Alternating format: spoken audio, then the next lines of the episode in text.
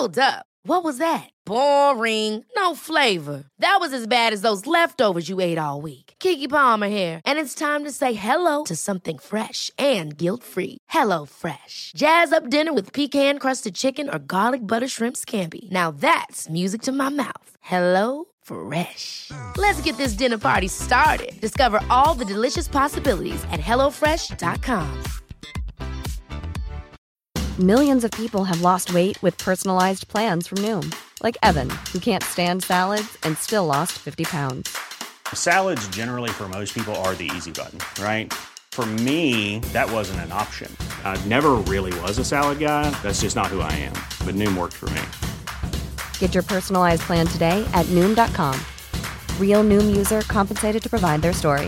In four weeks, the typical Noom user can expect to lose one to two pounds per week. Individual results may vary.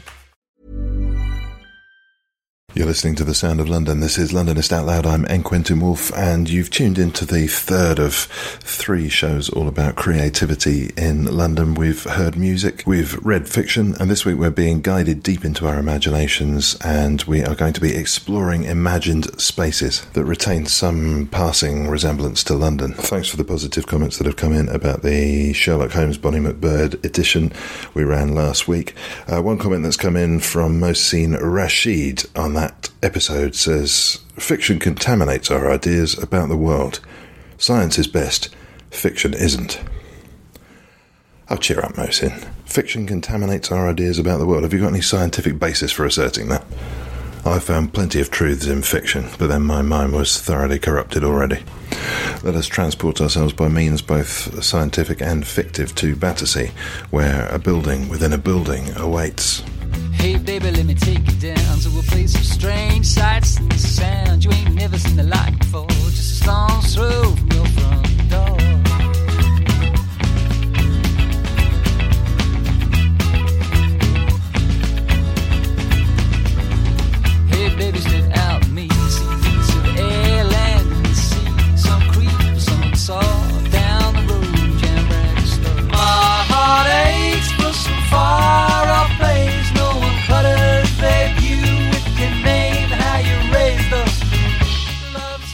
has been that sort of a day, and I'm delighted to discover that this week's show is going to be recorded sitting down. No stately homes to climb around, no staircases into bascule chambers. I'm on a couch in a theatre. We're south of the river, we're in Battersea at the Battersea Arts Centre, and my guest this week, Seth Kriebel. He is the creator of A House Repeated. Hi, Seth. Hello. What is A House Repeated? House of Repeated is a, a new show we're about to, to open in, in a few weeks' time, and it is a performance game, uh, is the best way I've found to describe it. And it's based on other performance games that I've, I've made before, but it's the newest and biggest in a series. I should say that we were encouraged to set this interview up by one of our staff who absolutely raved about the shows she's seen before of yours. Uh, maybe it would help to understand what you're doing now to get a flavour of what you've done in the past. Uh, I think it actually might be better the other way, way round um, because this one is such a based on it's a progression from some of the previous work. Uh, so possibly the show that your colleague is talking about is called The Unbuilt Room, and that I've been doing in different versions for about five years. Also a performance game. It is. I have trouble describing this actually, and I, I, I do need to come up with a better way to do it. Have you ever read those, uh, when you were a kid, those choose your own adventure books? Similar to that, but further, uh, and this is showing my age a little bit. Did you ever play a interactive fiction text adventure computer game? Yes, I think I remember doing something like that on a BBC computer. Uh, well, as you can tell from my, my accent, I'm, I can't speak to the BBC computers of your youth. Uh, I know that, that I used to play at my friend's house on his old Apple II.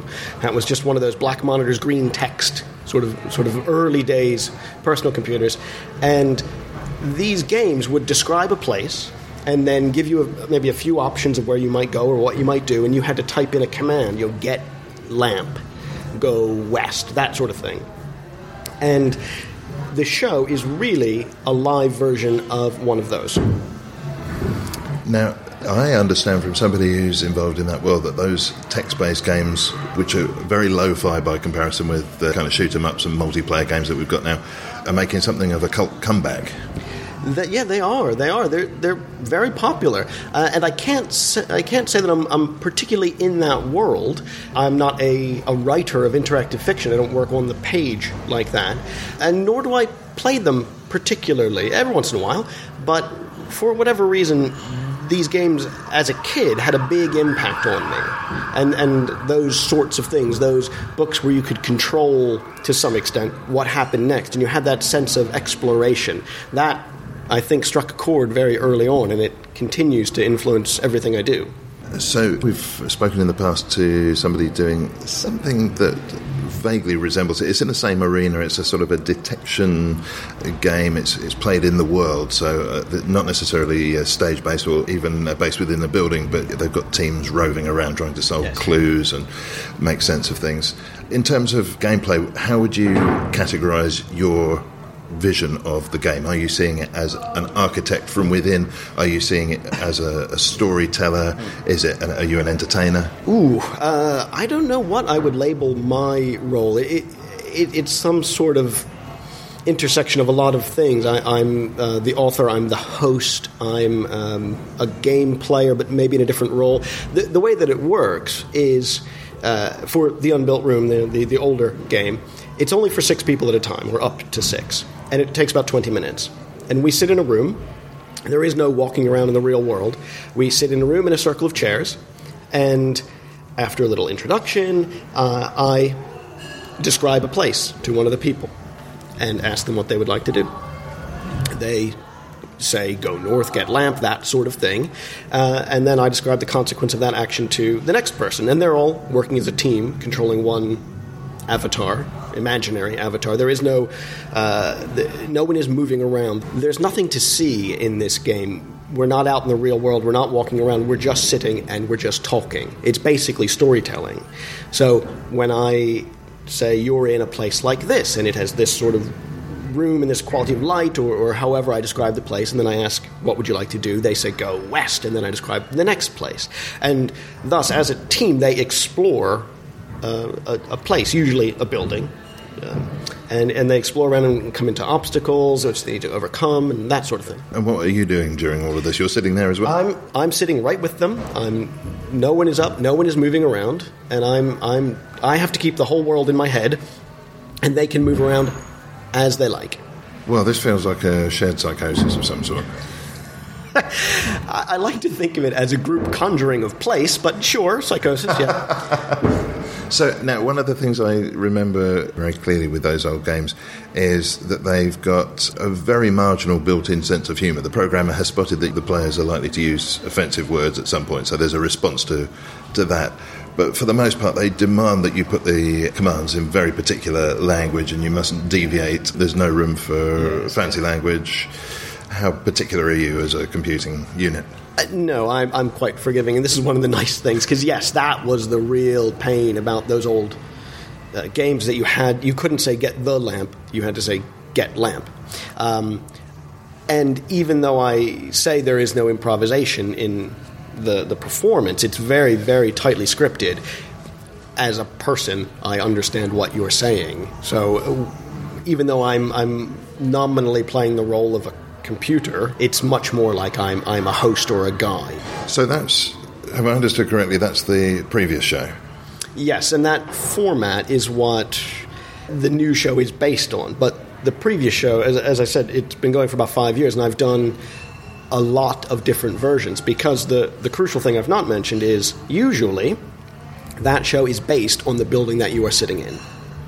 So uh, we're here at Battersea Art Center, and I did an unbuilt room here in 2013 as part of a heritage season they had celebrating this building because this is the old Battersea Town Hall, which has a rich 100 plus year history, 120 I think, and people would come in, they'd pick up their tickets at the box office, they'd have a drink in the bar, then when it was time, they'd be led to me in my little room, and the game would start with them back at the box office, and they would then explore through this building.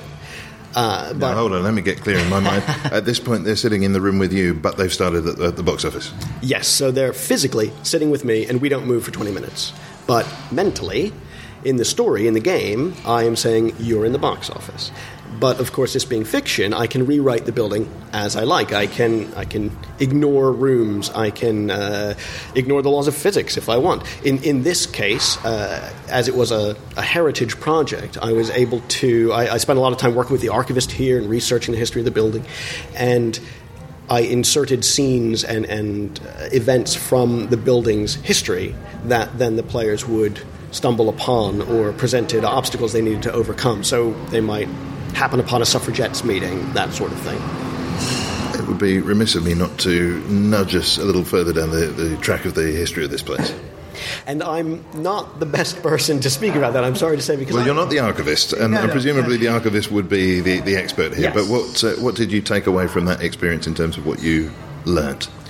I took away not so much about this place, but about this this area of, of London, because this being the town hall, this was the, the administrative focal point of the area, and so everything happened here. The the, the basement was used as the bomb shelter. Uh, World War II, suffragettes had meetings here. I believe the first black mayor of a borough or of a major uh, I don't know how to describe his name, was John Archer, was here.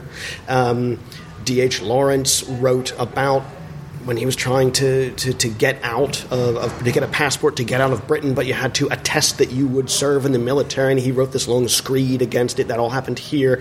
It, fantastic stuff. Um, Bertrand Russell gave a, a famous speech in, in, in the, the Grand Hall, which I'm sure we'll, we'll talk about the state of the Grand Hall right now.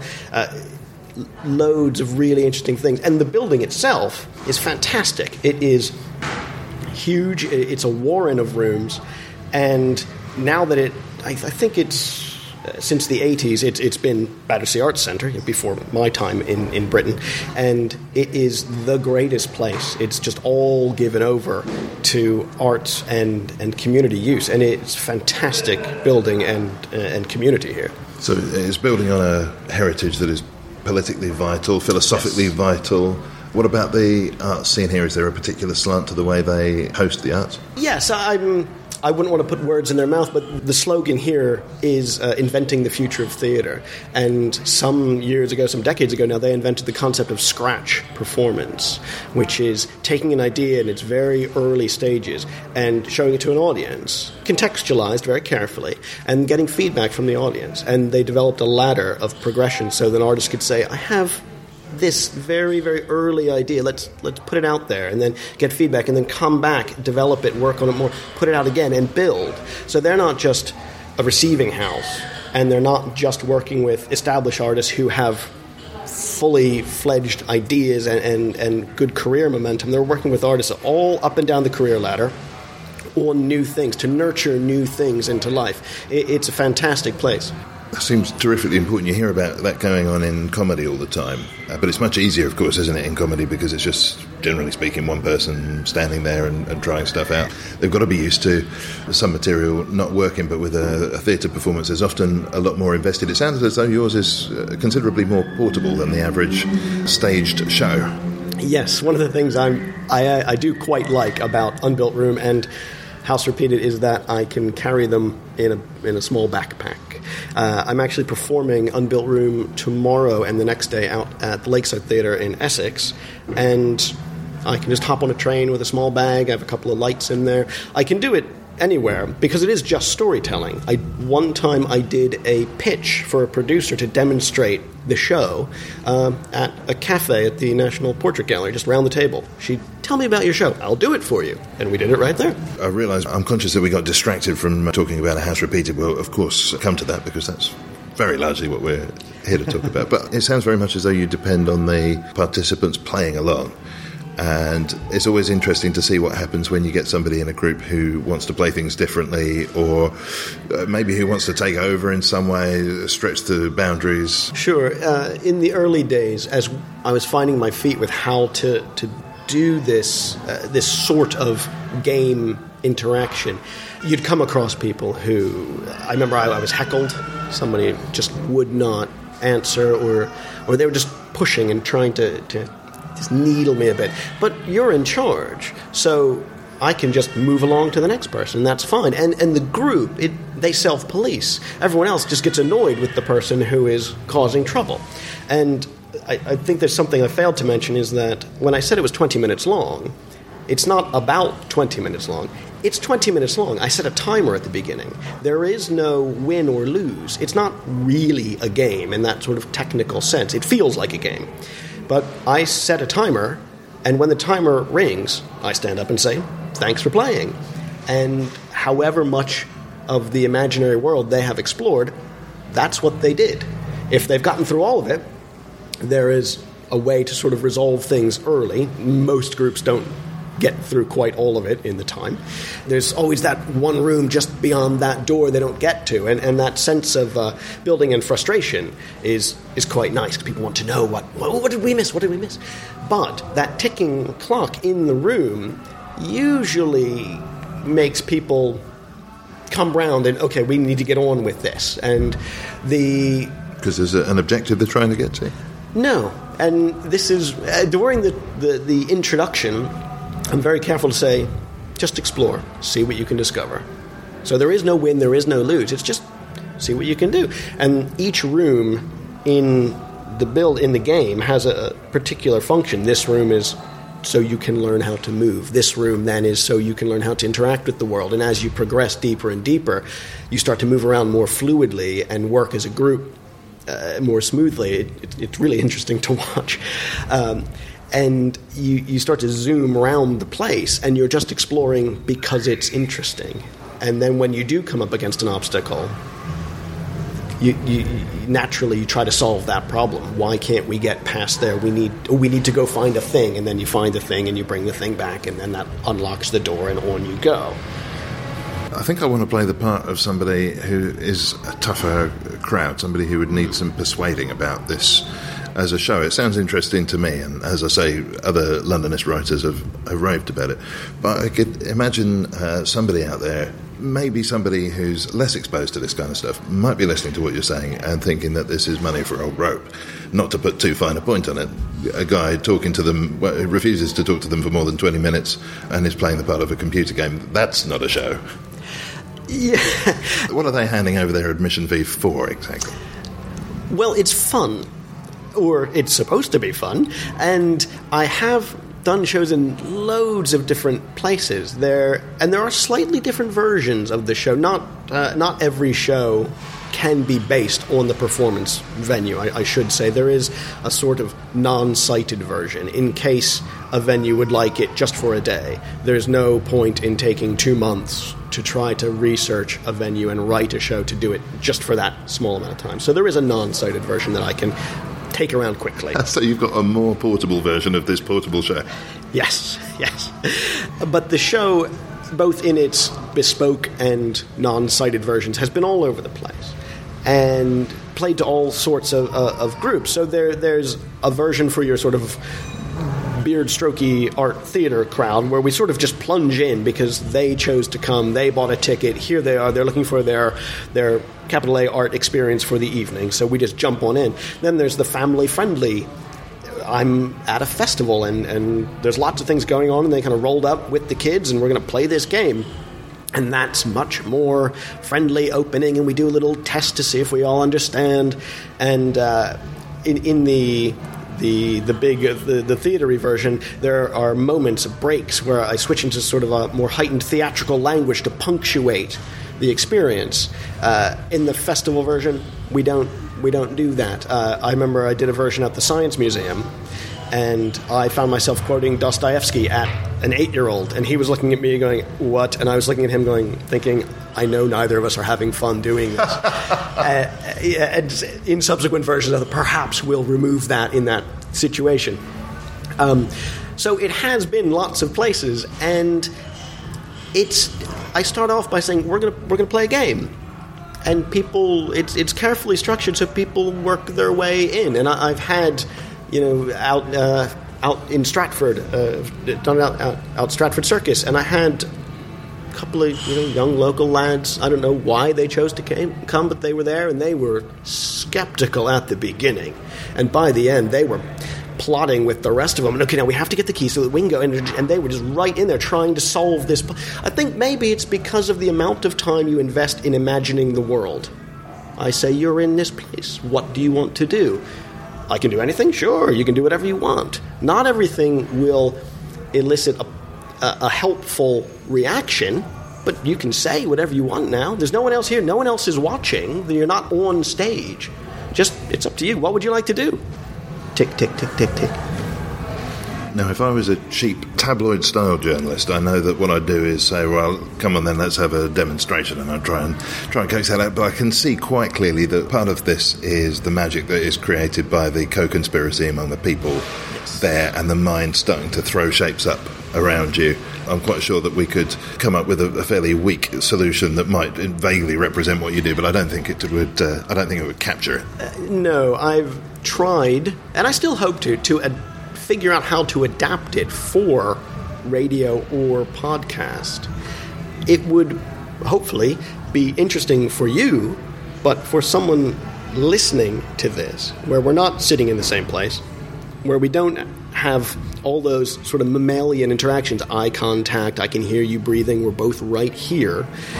Someone's listening but not able to respond it's distancing. That that mediation, I think, really takes the steam right out of it. I've, I've rarely seen something where when you try to record it, it is as flat compared to the real thing as this. The real thing is, even though we're just talking, it is very, very engaging.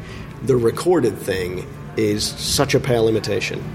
Um, I was curious. You mentioned you're from you're stateside, right? Yes. You're, you're American. Mm-hmm it's something we don't often discuss on the show, but it seems like a majority of people in London aren't from London, didn't start out here, uh, and some of its most passionate celebrators are not born with, uh, in London. Uh, what was your journey to wind up on this couch today? I mean, uh, when I say your journey today, I don't mean the number 43 bus or whatever. Sure.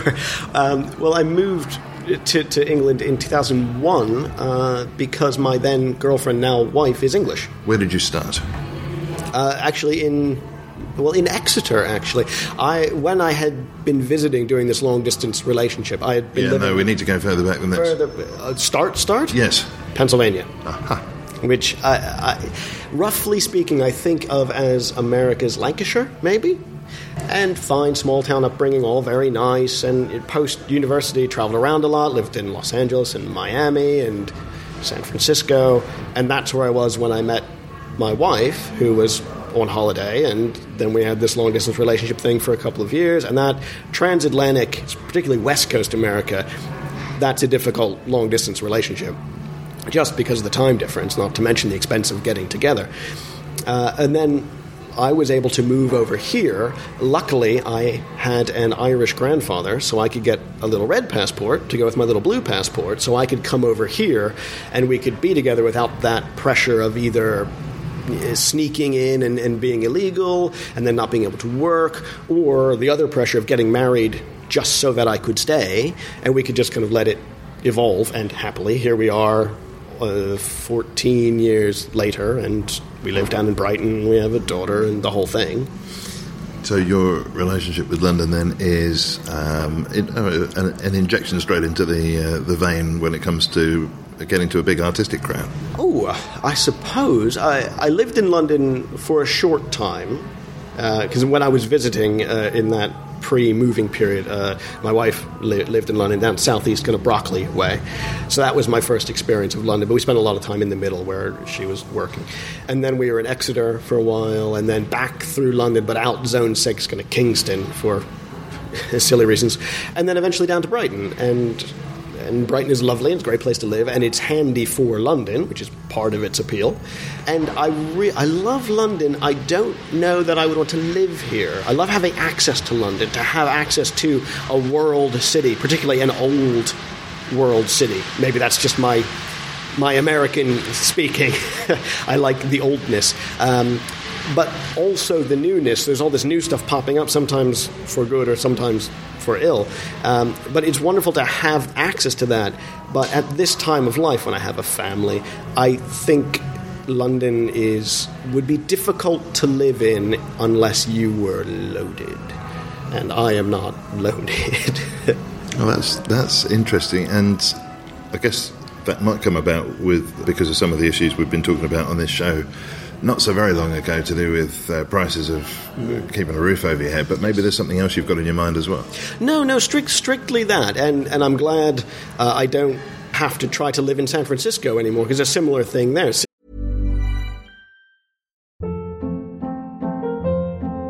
Hold up. What was that? Boring. No flavor. That was as bad as those leftovers you ate all week. Keke Palmer here, and it's time to say hello to something fresh and guilt-free. Hello Fresh. Jazz up dinner with pecan-crusted chicken or garlic butter shrimp scampi. Now that's music to my mouth. Hello Fresh. Let's get this dinner party started. Discover all the delicious possibilities at hellofresh.com.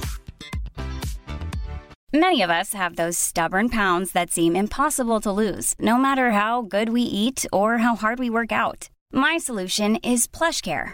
PlushCare is a leading telehealth provider with doctors who are there for you day and night to partner with you in your weight loss journey. They can prescribe FDA-approved weight loss medications like Wegovy and Zepbound for those who qualify. Plus, they accept most insurance plans. To get started, visit plushcare.com slash weight loss. That's plushcare.com slash weight loss. Hey Dave, Yeah, Randy. since we founded Bombas, we've always said our socks, underwear, and t-shirts are super soft. Any new ideas? Maybe sublimely soft. Or disgustingly cozy? Wait, what? I got it. Bombas. Absurdly comfortable essentials for yourself And for those facing homelessness. because one purchased equals one donated. Wow, did we just write an ad? Yes. Bombas. Big comfort for everyone. Go to bombas.com slash ACAST and use code ACAST for 20% off your first purchase. Since my time there, it is ridiculously expensive, and everyone is moving out. And perhaps I'm doing parts of London a disservice. I know parts of the southeast, uh, a bit further out, that now is more accessible to other bits via the overground, which didn't exist when I was was down that way. Very nice. Your friends at Forest Hill, you know, fantastic. Uh, and I have no idea what house prices or, or rents are in different bits anymore. It just always seems, ooh, London equals expensive. On which shocking piece of information, we might take a break and a word from our sponsor. What are we going to talk about when we come back in the second half? Talk a bit maybe about this building that we're sitting in, and then about uh, House Repeated. Back after this.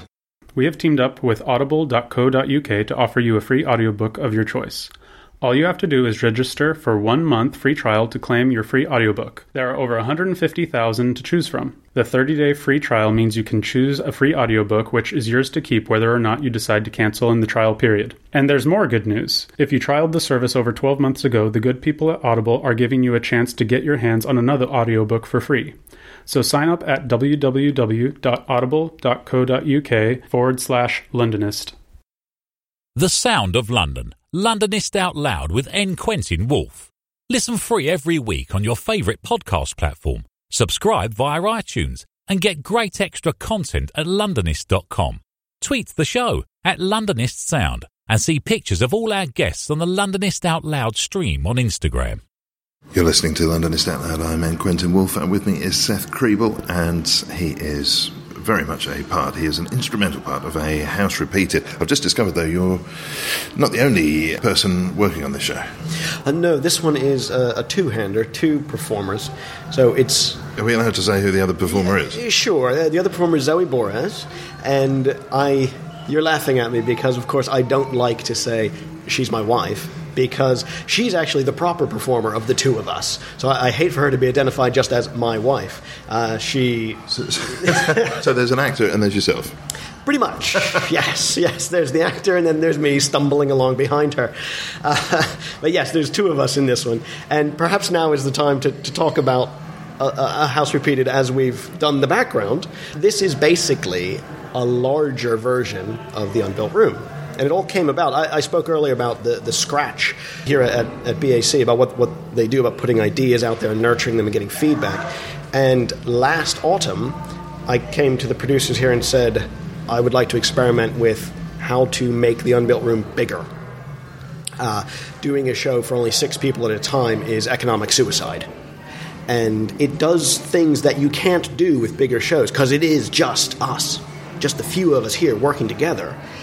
But I would like to try to expand that to make it more viable uh, to go other places. It, in addition to being difficult to stage uh, from an economic point of view, it's also difficult for some theaters to stage because their their front of house systems aren't set up to handle something that's only 20 minutes, only for very few people. I've tried to just scale up Unbuilt Room, and once you get past seven or eight, it, the lag between one person's go and when they get another go, they start to, to withdraw from the experience. So you need to keep it small, you need to keep it tight.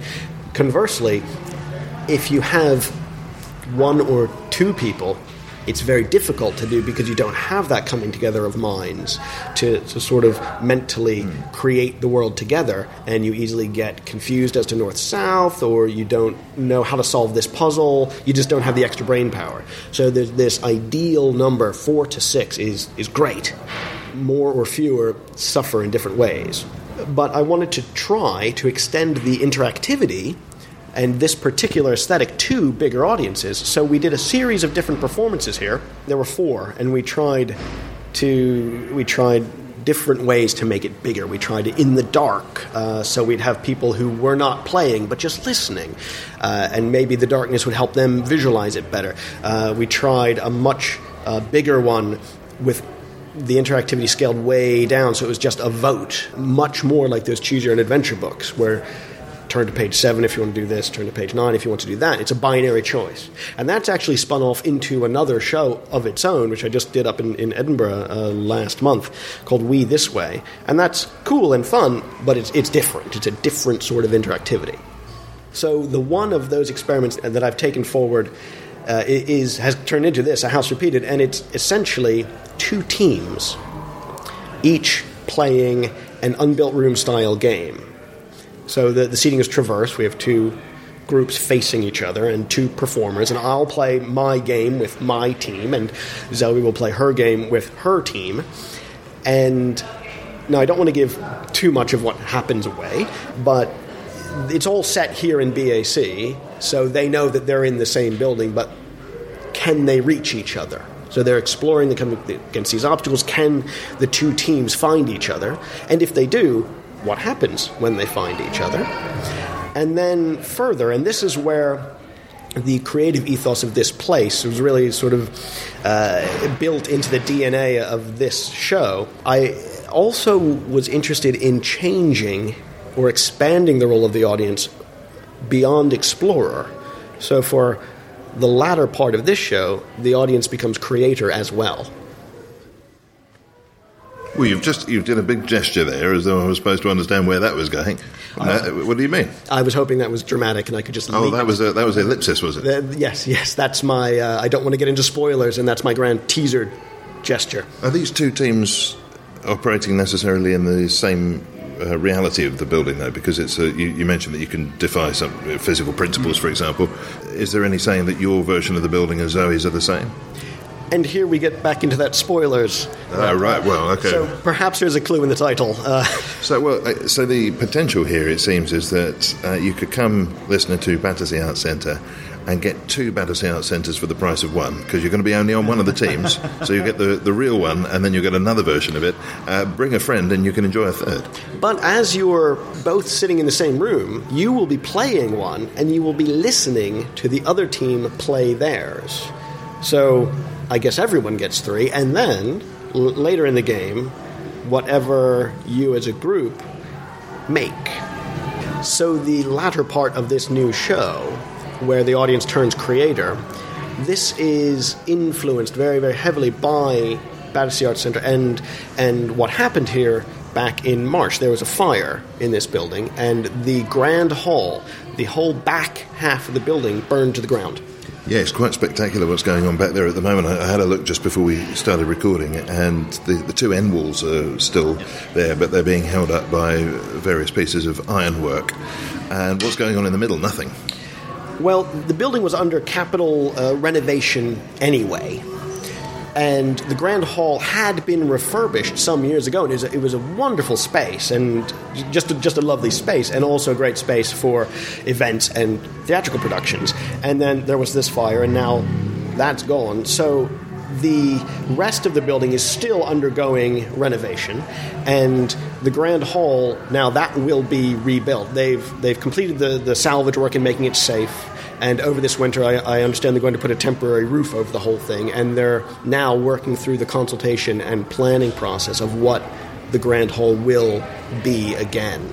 And they're using their scratch process that's built into the ethos of this place to, to try to figure that out. They're not just clodding themselves away with some architects to make something. They're asking everybody, they're inviting artists to take tours of the rubble and to, to imagine what it's going to be. well, the symmetry is beautiful here, it? which is fantastic. This is exactly what you're doing uh, with with your show. Well. I, I think they thought of it first, but the, the the offer there when I was writing this show was just too great to say we have this building that needs to be recreated. So, in addition to me and, and, and to Zoe creating a building and having the audience explore it, then let's all get together and let's make that grand hall new and different every night. So the the building potentially, if, if anybody in that consultation takes note of the results of what you guys are doing, then potentially your imagined version of the building could end up being the actuality. Uh, yes, but I don't. I don't operate under budgetary constraints. So Or, whatever. or, of- or normal gravitational rules. Indeed. So when they want to put an iceberg on the ceiling and and etc. Some, so somehow I don't think it'll be quite what we come up with. Uh, this is a particularly interesting feat, given uh, I know you mentioned before we started recording that your memory is um, it doesn't let you go too far back into your past. How do you manage to keep all this location information, all the different ideas that the players of the game are creating? And it must be very similar in some ways to what the people said in the previous performance, in the previous iteration. How do you manage to keep all that straight? That seems to come relatively easily, and then it's just I've been doing this for five years, so I've got a lot of practice.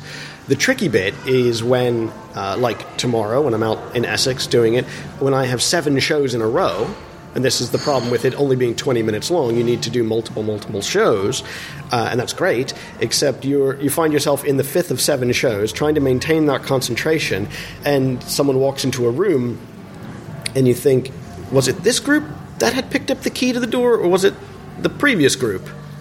And if you don't maintain concentration, you might move a door to the wrong wall and just completely mess up the game. So there is, it is mentally taxing in, in a concentration sort of way, but just with practice, you can. It's not that difficult to remember everything, and then and then it just becomes a cause and effect. If I have the whole world in my head, and it's not the world isn't enormous. If I have the whole world in my head, then I simply say, "You're here. What do you want to do?" They say, "Go north." Okay, just like a computer would. Okay, now you're here.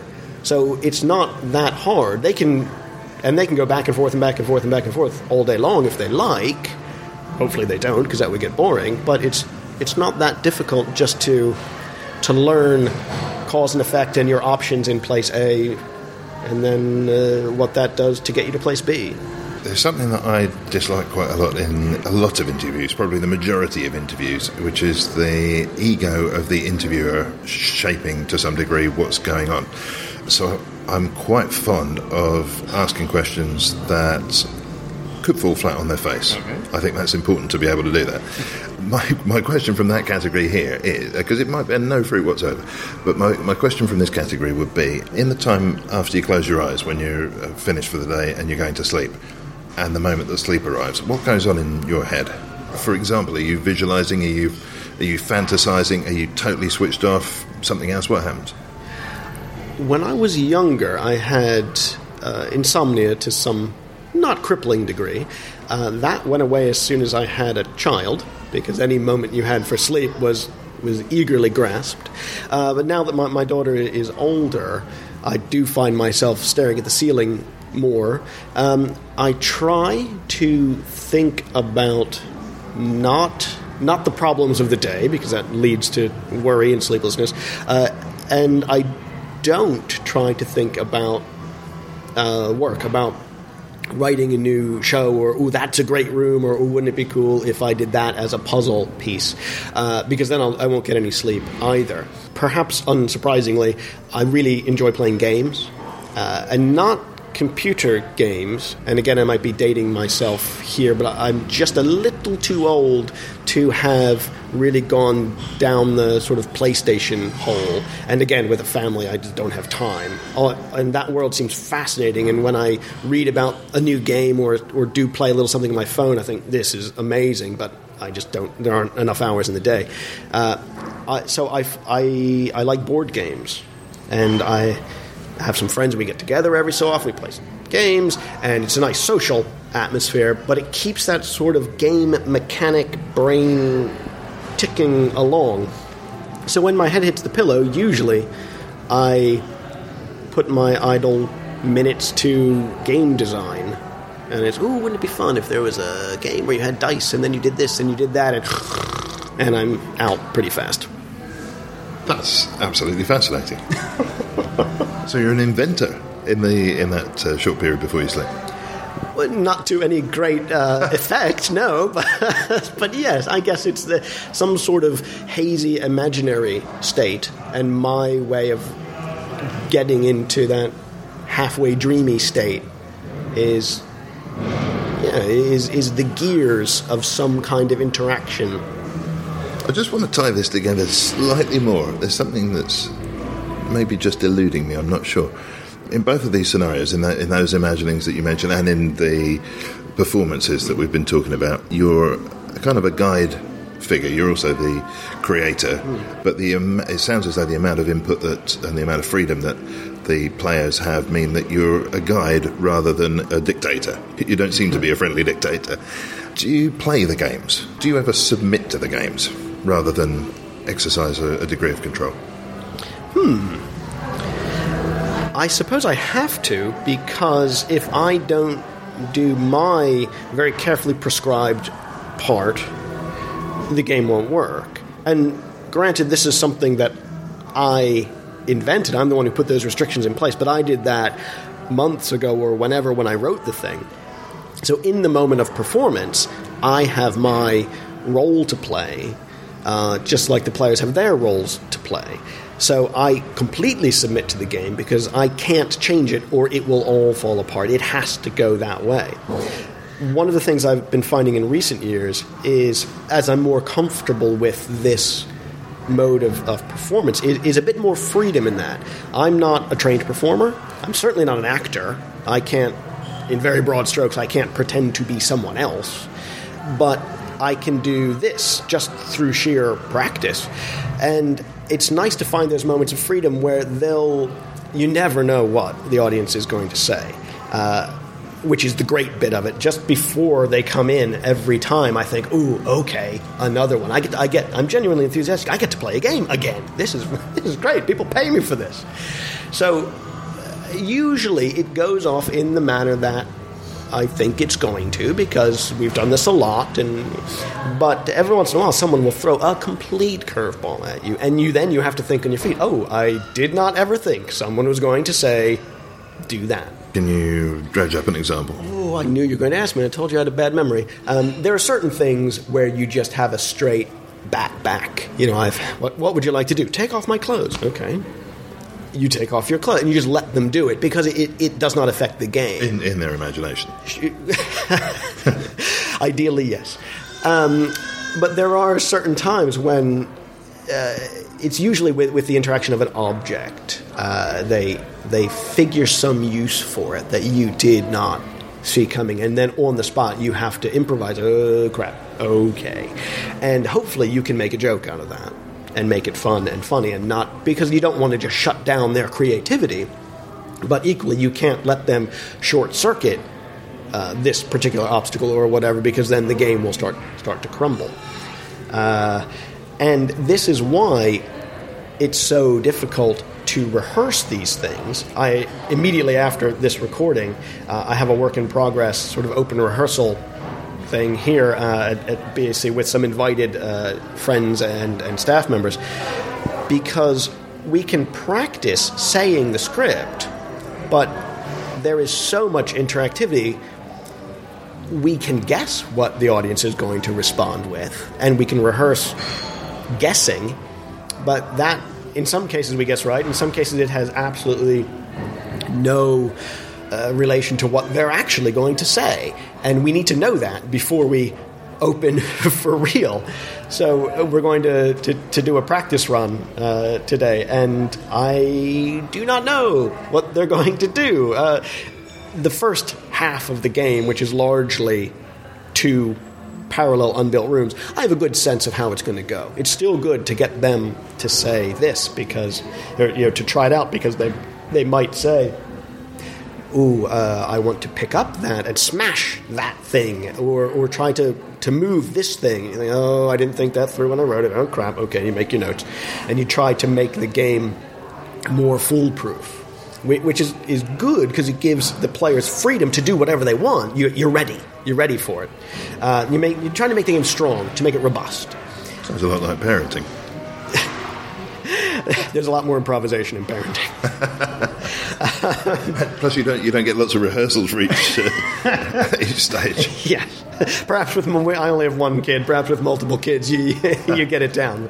Um, but the second half of the game is the new stuff, is the the, the, the building, and, and when the two teams start to interact with each other, and that we have no idea how it's going to go. On which extra ellipsis, it feels like we might be drifting towards the close of the show. I do a lot of work with groups, and one of the things I find most delightful because we're working, it's, it's writers, and so we're dealing with their text and the, the fruits of their imagination. Um, something that I learned a while ago, it never fails to delight me, is the way you can wrongly judge somebody when they when you first meet them. They might look particularly severe in some way. But when you get to talk to them and when you get to see what blossoms from their imagination, you see that there's, a, for example, a great tenderness there, or there's a huge recklessness or wildness, or it can be the other way around. You can have somebody who seems very chaotic but is beautifully ordered in their thinking. Or it is interesting to see people playing games because different bits of their personality come out. And because the only objective that people are given is explore, some people just cannot deal with that. They need to know how to win. Because even though I've said, nope, they clearly there must be a way to win, they just assume. Uh, a lot of people apologize to me on the way out to say, I'm sorry we were so bad. And I'm thinking, no, you, you were wonderful. Did you have a good time? You did, and, and you progressed quite normally. Actually, you went further than the group before you, but it's not a competition. That kind of thing. It's really interesting to see and how they relate to each other. Uh, does someone try to take control and tell other people what to do? Does somebody just throw a, a, a, spanner in the works and say, no, no, I know you all want me to go west, I'm going south. And thus you all go that way. And I just have to sit there and keep a straight face and not chuckle as they're sometimes pause the game and fight amongst themselves until they come up with that next that next command. It, it's very interesting to see the people at play. We're coming very close to the end of our time here, and anybody who's interested in this sort of thing may well still be with us at this point, listening and intrigued and intending to come. Maybe we could finish on a note preaching to the unconverted, though, because if there's one thing that fills a certain type of theatre goer with horror, it's the idea of audience participation or becoming personal. I've sometimes found myself in that camp they might be deterred from coming to the show altogether by discovering that it's a, a, small group of you and that they've got to interact with the performers and so on. What would you say to those guys? In this case, it's a much larger audience, and you do not have to uh, interact. You don't have to say a word through the whole show. You can just sit, watch, listen, and that's completely fine. Uh, you can just chat with your neighbor to, to say, no, no, I think we should go north, but you don't have to talk to me, and you don't have to pipe up. You can just watch, and that, that's fine. That's absolutely fine. Or if you want to jump in there a little, or indeed a lot, and really get stuck into figuring your way through this kind of mental maze, you can do that too. I can hear brows being wiped with the sleeves in relief. Uh, a house repeated uh, with Seth Kriebel and uh, your your non-partner partner Zoe Boras is uh, 7th to the 24th of October here at the Battersea Arts Centre. It starts at uh, 8 o'clock in the evening, £12 or £9 for concessions. Have you got a, a website of your own? SethKriebel.com. Uh, oh, final delightful piece of information. Your name, Kriebel. yes, apparently it means, uh, Kriebel means tickle in Dutch. Seth Kriebel, thanks very much. Thank you. My heart aches for some far-off place, no And that's all for this week. My thanks for this week to Mr. Tickle. Thanks too to Mark Barr and Bernie Barkley. Theme and incidental music was by Songs from the Howling Sea. I'm N. Quentin Woolf.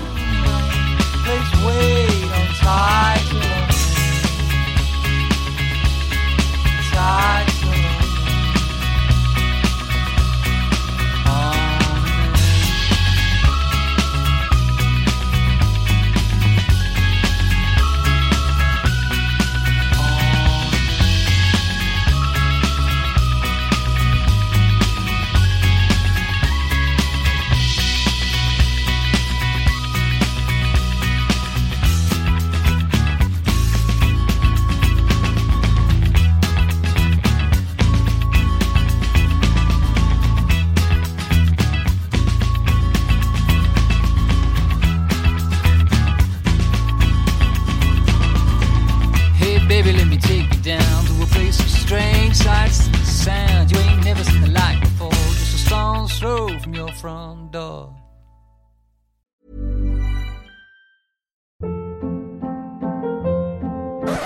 Hold up. What was that? Boring. No flavor. That was as bad as those leftovers you ate all week. Keke Palmer here, and it's time to say hello to something fresh and guilt-free. Hello Fresh. Jazz up dinner with pecan-crusted chicken or garlic butter shrimp scampi. Now that's music to my mouth. Hello Fresh. Let's get this dinner party started. Discover all the delicious possibilities at hellofresh.com.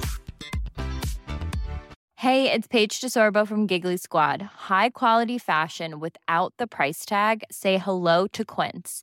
I'm snagging high-end essentials like cozy cashmere sweaters, sleek leather jackets, fine jewelry, and so much more. With Quince being 50 to 80% less than similar brands.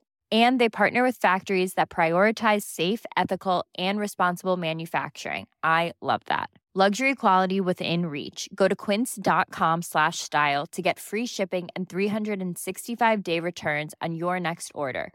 Quince.com slash style.